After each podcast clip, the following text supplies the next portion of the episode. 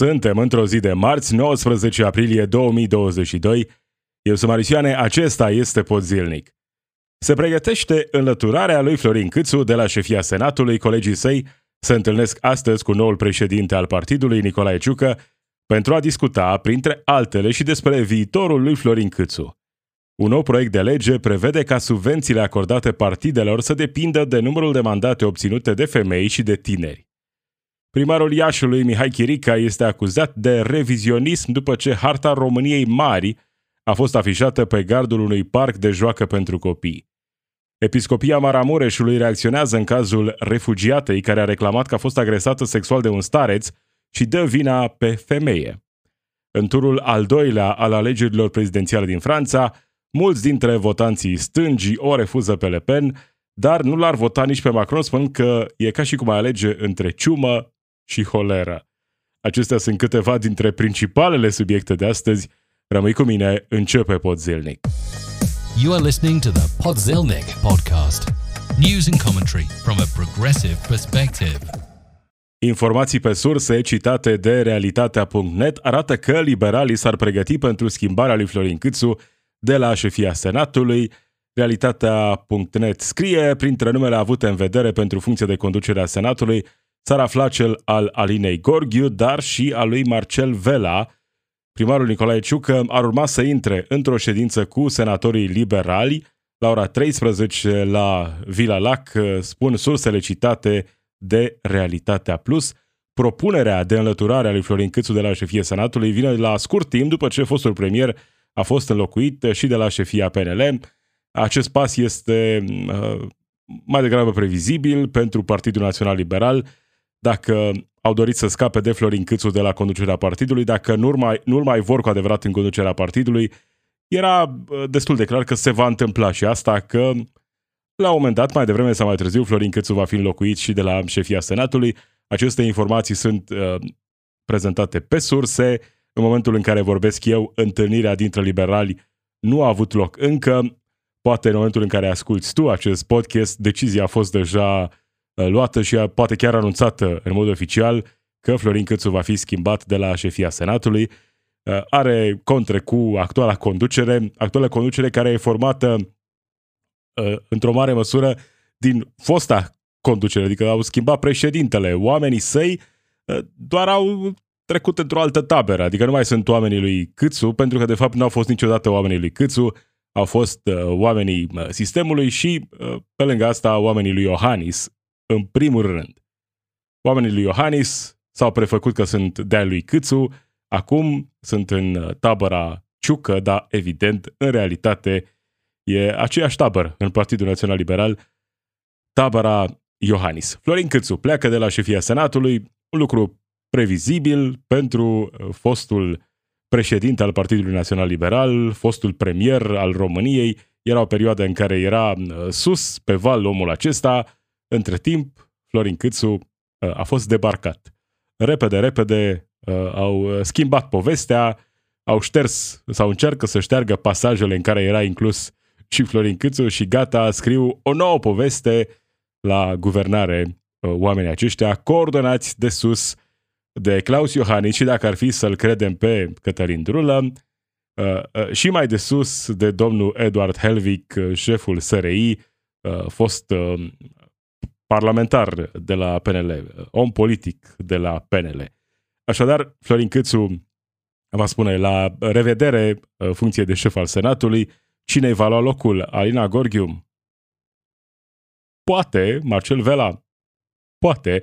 Alina Gorghiu poate doar în contextul în care uh, au nevoie în continuare de cineva care să nu aibă neapărat o susținere politică puternică în spate, să fie uh, așa cum s-a întâmplat când a fost președinte al partidului, uh, să fie uh, cineva pus acolo uh, peste care se poate trece ușor în caz de nevoie.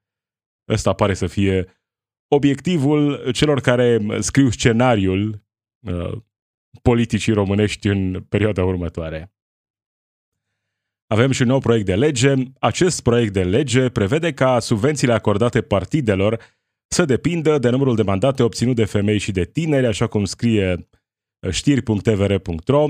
femeile pot și trebuie să aibă o mai mare influență politică în România. Acest proiect de lege vine în contextul în care avem 87 de femei într-un parlament cu 466 de senatori și deputați.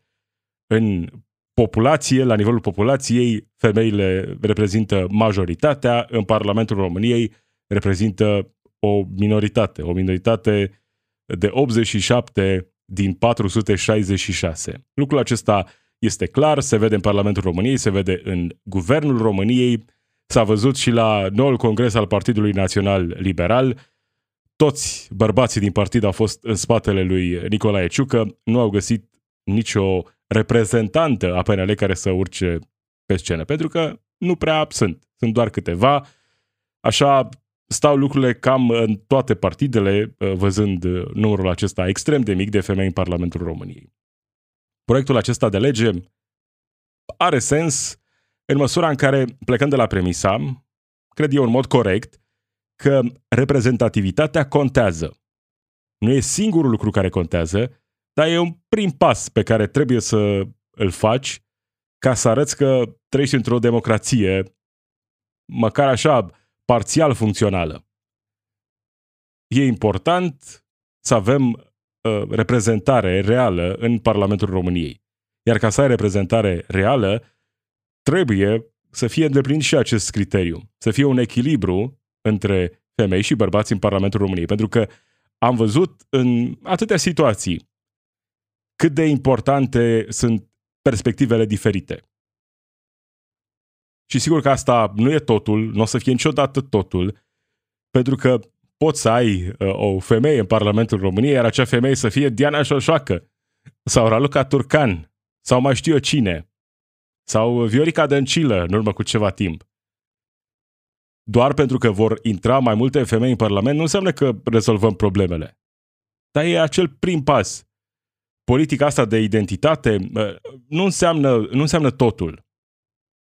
În realitate înseamnă puțin, dar chiar și așa e important, pentru că atunci când vorbim despre situații specifice, uh, de exemplu, problema avortului. Când îi auzi pe tot felul de bărbați ai politicii vorbind despre asta, uh, te iei cu mâinile de cap. Dar în acest context e important să ai acolo o voce, chiar venind de la persoane de la care nu te aștepta la astfel de lor de poziții. Mă aduc aminte când a fost investit uh, guvernul actual, în comisii, uh, Gabriela Firea a fost uh, cumva întrebată, mai degrabă era mai mult o afirmație care venea de la un reprezentant al AUR, care îi transmitea Gabrielei Firea să insiste pentru, uh, nu știu dacă pentru interzicerea avortului sau pentru limitarea avortului în România. Iar replica Gabrielei Firea replică pe care nu o așteptam de la Gabriela Firea a fost că nu, e pentru dreptul femeilor de a alege ce să facă cu uh, propriul corp, de a-și hotărâ destinul. Asta în condițiile în care uh, susține natalitatea, uh, pare mai degrabă uh, atașată de zona aceea uh, religioasă a societății, dar chiar și așa, o astfel de perspectivă e importantă. Asta nu înseamnă că îi ridicăm statuie acum Gabrielei Firea pentru că a avut o poziție corectă într-o anumită situație. Nu, dar e doar un exemplu care arată că e important să existe reprezentativitate, inclusiv pentru femei în Parlamentul României. Ca să putem pretinde măcar că avem uh, o încercare de democrație cât de cât funcțională. Altfel, rămânem acolo unde, unde suntem astăzi. Deci, ca un fel de concluzie, proiectul acesta poate avea efecte pozitive, poate fi un proiect uh, care să merite votul Parlamentului, dacă se va întâmpla asta sau nu, rămâne să vedem. Dar asta nu înseamnă că ne va rezolva toate problemele. Rezolvă o problemă a reprezentativității în Parlamentul României. Și apoi, care vor fi acele femei care vor intra în Parlamentul României? Să vedem, vor fi mai multe șoșoci sau uh, poate altceva. Hai să sperăm că va fi altceva și nu șoșoci, dăncilă, turcani sau mai știu eu ce ar putea să intre în viitorul Parlament al României. Mergem puțin și la Iași, unde primarul Mihai Chirica este acuzat de revizionism după ce harta României Mari a fost afișată pe gardul unui parc de joacă pentru copii, așa cum scrie g4media.ro. Senatorul USR, Marius Bodea, a acuzat luni primăria, primăria Iași că este autoarea unei multiple orori culturale și că promovează revizionismul teritorial după ce o harta României Mari a fost afișată pe gardul unui parc de joacă dintr-un cartier ieșean, o instituție aflată în subordinea primăriei a, s-a ocupat, se pare, de acest parc și a apărut harta României Mari la intrarea în acest parc pe unul dintre garduri cu stema primăriei Iași, pus acolo, avem și tricolorul și România Mari. România Mare, care conține teritorii ale Ucrainei, care include și Republica Moldova. Asta face o instituție a statului în România, instituție condusă de primarul Mihai Chirica, care, dincolo de problemele pe care le are cu legea, se ocupă de astfel de lucruri, nu? Poate ca să distragă atenția, ca să arate că e altceva, iar în contextul războiului hotărăște că e de bun simț așa să publici o hartă a României care nu există astăzi. Nu aceasta este harta României, poți să-ți dorești asta, poți să visezi la asta, dar nu aceasta este harta României. Nu e cel mai important subiect, cu siguranță. Te aștepta mai degrabă la un astfel de gest de la AUR. Poate Mihai Chirica se gândește că dacă a fost nu, a fost la PSD omul acesta, cred că da. Dacă a trecut de la PSD la PNL, că poate dacă în 2024 AUR va fi pe val, poate, nu știu, poate se îndreaptă către AUR, nu știu. Asta sigur, e mai mult așa o uh, în, înțepătură așa către partidul acesta ultranaționalist. Zilele trecute aflam despre un caz șocant, o refugiată din Ucraina care reclamase la poliție că a fost agresată sexual de un stareț. Caz absolut șocant să scapi dintr-o zonă de război și apoi să fii agresată sexual, adăpostită de o mănăstire unde se întâmplă astfel de lucruri. Care ar putea să fie reacția episcopiei după un astfel de caz, după o astfel de situație? Următoarea.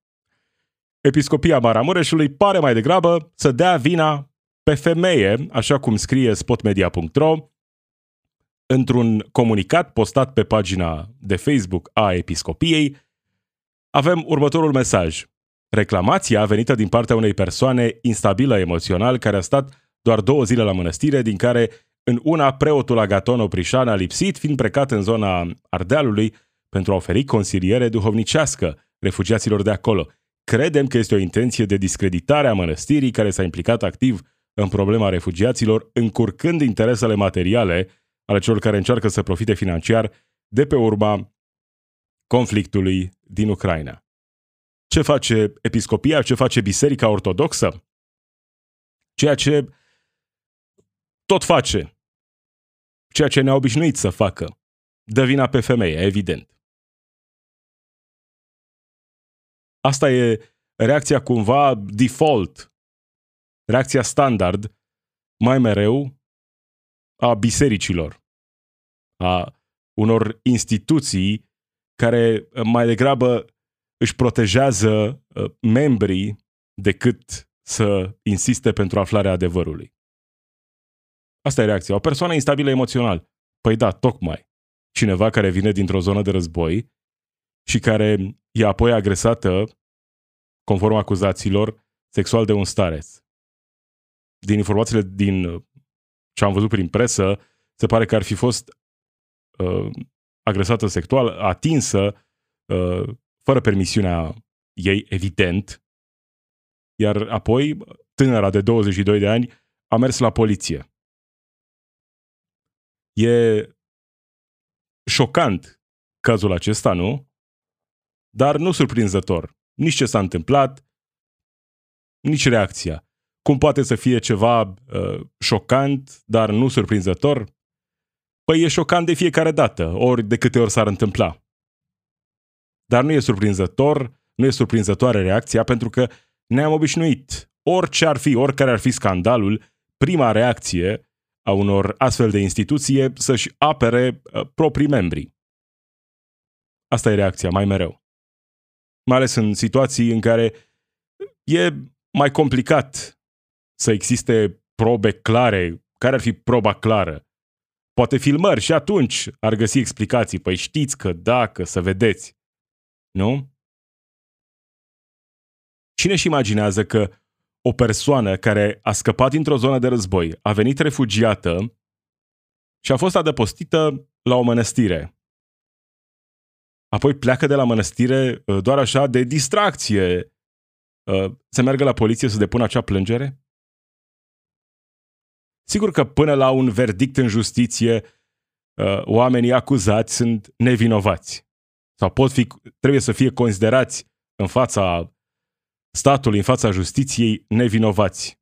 Au acea prezumție de nevinovăție. Evident. Și e nevoie să aflăm adevărul, nu? Hai să așteptăm să aflăm adevărul. Dar nu, reacția episcopiei e, știți, persoana e instabilă emoțional. No fucking shit e instabilă emoțional. Scapă dintr-o zonă de război ca să dea peste un prădător sexual? Conform acuzațiilor. Nu? Cum ar putea să fie altfel decât instabilă emoțional o persoană care trece prin astfel de situații, care trece prin astfel de momente. Și da, încă o dată, e nevoie ca în orice altă situație să existe probe, să existe, uh, nu știu, uh, un verdict în justiție pentru cazul acesta. Dar uh, ce e mai șocant e, din nou, reacția. Primul uh, primele cuvinte. Știți, de fapt, femeia e isterică, nu? Pe așa sunt femeile, isterice. Asta e reacția episcopiei. Întotdeauna victima e vinovată. Asta e și uh, merg a, interesele economice, da, sigur că la asta se gândesc a, uh, refugiații care fug din calea războiului, care ajung să fie adăpostiți la o mănăstire și care apoi sunt uh, agresați sexual de starețul acelei mănăstiri. Nu știu unde am văzut, dar parcă una dintre declarații, uh, cred, ale starețului, ar trebui să verific asta înainte, dar uh, suna cam așa, uh, el ar fi atins-o părintește sau duhovnicește. Asta e reacția episcopiei într-un astfel de caz. Prima reacție, dacă aveau măcar bunul simț în a spune, da, așteptăm concluziile organelor de anchetă, adevărul trebuie să iasă la suprafață și apoi un mesaj generic despre susținerea pentru refugiați, ieșeau mai bine, da? Nu, pentru că nu se pot abține.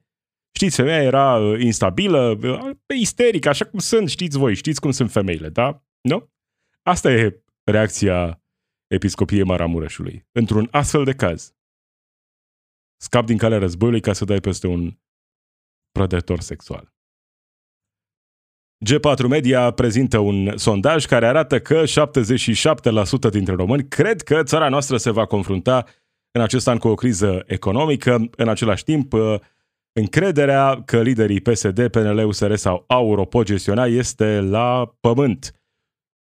Hai să vedem câteva dintre întrebările acestui sondaj și, evident, răspunsurile românilor care au participat la acest sondaj. 77% cred că România se va confrunta cu o criză, doar 3% spun că nu, nu vom avea criză economică.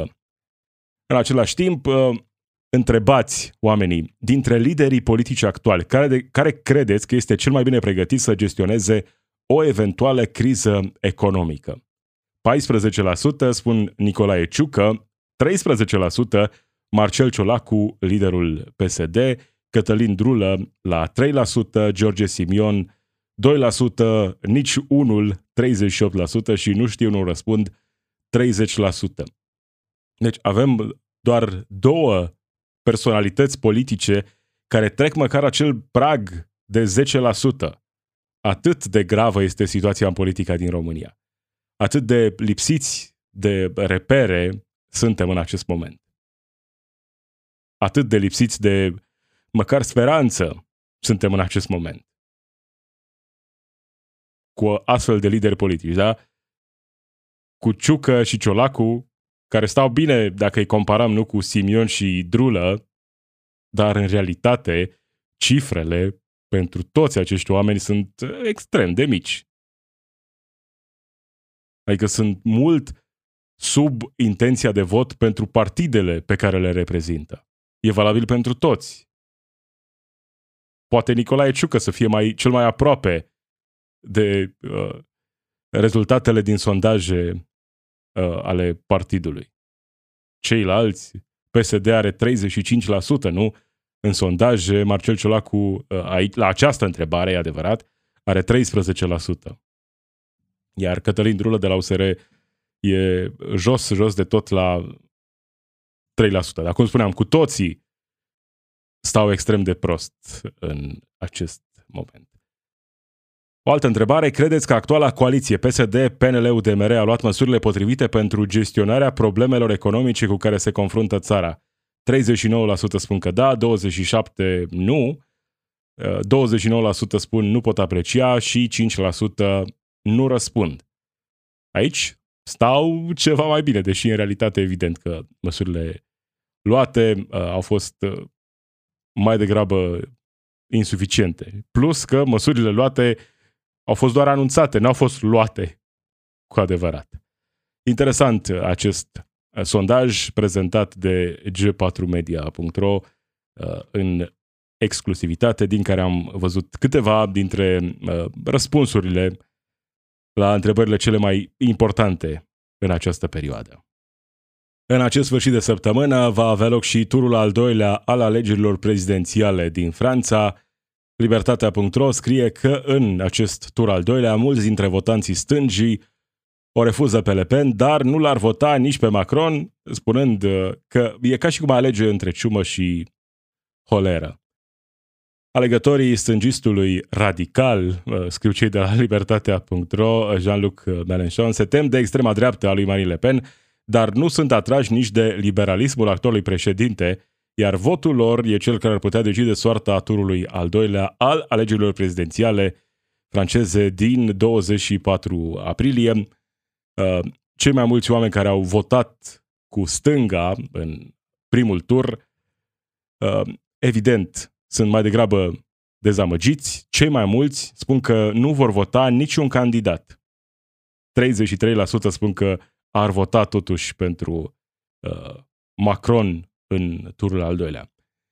Iar Macron va câștiga, dacă va câștiga, și datorită votului acestor oameni. Dar uh, replica aceasta e ca și cum ai alege între ciumă și holeră. Nu știu dacă e chiar cea mai potrivită comparație, poate putem găsi ceva mai inspirat, dar realitatea rămâne. Cam așa stau lucrurile. Pentru că ce fac politicienii clasici liberali atunci când văd o amenințare din partea extremei drepte? Merg și ei către dreapta, către extrema dreaptă, cu tot felul de uh, măsuri care cumva să-i uh, atragă pe acei oameni care se regăsesc în mesajul extremei drepte, dar poate nu sunt 100% convinși de un lider sau altul. Asta a făcut și Macron. Asta pare să facă în continuare. Ca să-i atragă pe cei de stânga, merg mai degrabă cu mesaje. Păi da, dar uite, dacă nu mă votați pe mine, vine, uh, vine Le Pen, vine extrema dreaptă. Către dreapta merge cu mesajul uh, o să preia o parte din politicile pe care le propuneți. Către stânga, votați-mă, că altfel vine Le Pen. Trebuie să vă faceți datoria civică, morală ca să nu o lăsați pe Le Pen. Și da, asta e situația aici. Știu că e o dezbatere peste tot prin lume unde stânga are uh, se confruntă mai mereu cu astfel de situații în care ești pus să alegi între extrema dreaptă și uh, un uh, neoliberal clasic. Și ce faci într-o astfel de situație? Așa s-a întâmplat în Statele Unite, așa se întâmplă și acum în Franța. S-ar putea în 2024 să avem aceeași situație și în România. Și atunci ce faci? Uh, și mai mult decât atât, în România nici măcar nu vom avea o această a treia opțiune uh, autentică de stânga, așa cum uh, a existat, chiar dacă, sigur, nu a fost uh, perfectă nici măcar în Franța. Dar ce faci într-o astfel de situație în care ești pus să alegi între extrema dreaptă și un clasic neoliberal ca Macron? Ce faci? Unii spun, mă piși pe el de vot. Ceea ce pot să înțeleg. Dar revenind în lumea reală, dacă vrei măcar, nu știu, să rămână speranța că vreodată va exista o șansă pentru genul de politică pe care îl vrei tu în prim plan, trebuie să mai degrabă să, nu știu, să, să treci peste situația asta ingrată în care ești pus să alegi între ciumă și holeră și să alegi ciuma Macron mai degrabă, nu? Nu știu care e ciuma și care e holera în comparația asta, dar trebuie să, sau nu trebuie, mai degrabă e preferabil să ai un neoliberal clasic, pentru că atunci măcar mai există oportunitatea, speranța că într-un viitor s-ar putea să existe o nouă șansă. Dacă câștigă fasciștii, va fi de 10 ori mai greu să mai existe vreodată vreo șansă. Iar cei care cred că dacă situația devine atât de uh, grea, atât de gravă sub extrema dreaptă, oamenii uh, vor merge la următorul ciclu electoral către stânga. Nu, am văzut exemplu și exemple, atâtea exemple, că lucrurile nu se întâmplă așa. Că atunci când electoratul merge la un moment dat către extrema dreaptă, la următoarele alegeri, dacă mai există alegeri libere, sau măcar uh, impresia că există alegeri libere, mai degrabă se duc către varianta care li se pare uh, safe în acel moment. Se duc către varianta un uh, neoliberal clasic, un liberal clasic acolo uh, cu care ne-am obișnuit. Că e prea riscant, nu? S-a, am văzut ce s-a întâmplat atunci, uh, a câștigat extrema dreaptă, nu putem uh, risca din nou. Mai degrabă asta se întâmplă în astfel de situații, dar nu e o... Nu, exist, nu cred că există un răspuns perfect. Singurul răspuns care cred eu uh, e potrivit pentru o astfel de situație e acesta, reducerea suferinței. Chiar dacă unul dintre candidați ar putea să fie cu 1% mai bun decât celălalt în viziunea ta, cred că și acel 1% contează. Și uite, ne uităm la exemplu din Statele Unite, nu? Joe Biden, un eșec uriaș. A propus niște inițiative legislative bune, dar a eșuat. Nu s-a întâmplat mai nimic din ceea ce promisese că o să se întâmple. E adevărat. Dar chiar și așa, în anumite situații, lucrurile au arătat diferit față de o guvernare de dreapta, mai degrabă extrema dreaptă a lui Trump. De exemplu, situația sindicală, puterea sindicatelor, faptul că organizația, că instituția care se ocupă de organizarea sindicală, de protecția muncii, a fost uh, uh, alcătuită în acest mandat de oameni pro-sindicate, a ajutat, de exemplu, în cazul Amazon, la uh, uh, o reușită sindicală, uriașă. Primul sindicat la un uh, depozit Amazon. Un lucru care era mult mai greu de obținut sub o guvernare care era absolut împotriva sindicatelor, 100% împotriva sindicatelor. Ăsta e un exemplu, sigur. E un exemplu mic. Apoi retragerea din Afganistan. Din nou, încă un exemplu.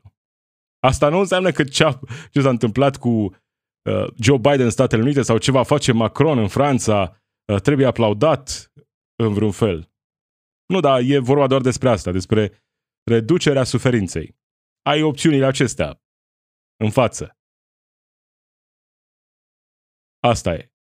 Dacă mai crezi în uh, electoralism, astea sunt opțiunile. Și atunci ai de ales între Le Pen și Macron sau între Trump și uh, Sleepy Joe Biden. Acelea sunt opțiunile. Așa cum probabil vom avea și în România. De ales între, nu știu, poate uh, George Simion, habar nu am cine de la Aur, și Joana, că Joana pare că s-ar pregăti să devină candidatul Partidului Social Democrat în 2024. Dacă va fi lăsat, nu știu, dar ăsta pare să fie vibe-ul pe care îl transmite Mircea Joana. Dar mergem prea departe în timp. Cam acesta a fost pot zilnic. Marius Ioane sunt eu. Zi bună!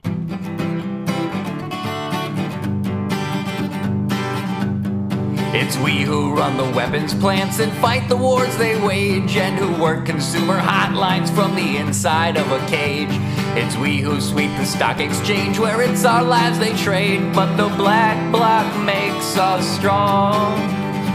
Solidarity forever, solidarity forever, solidarity forever, for the black bloc makes us strong.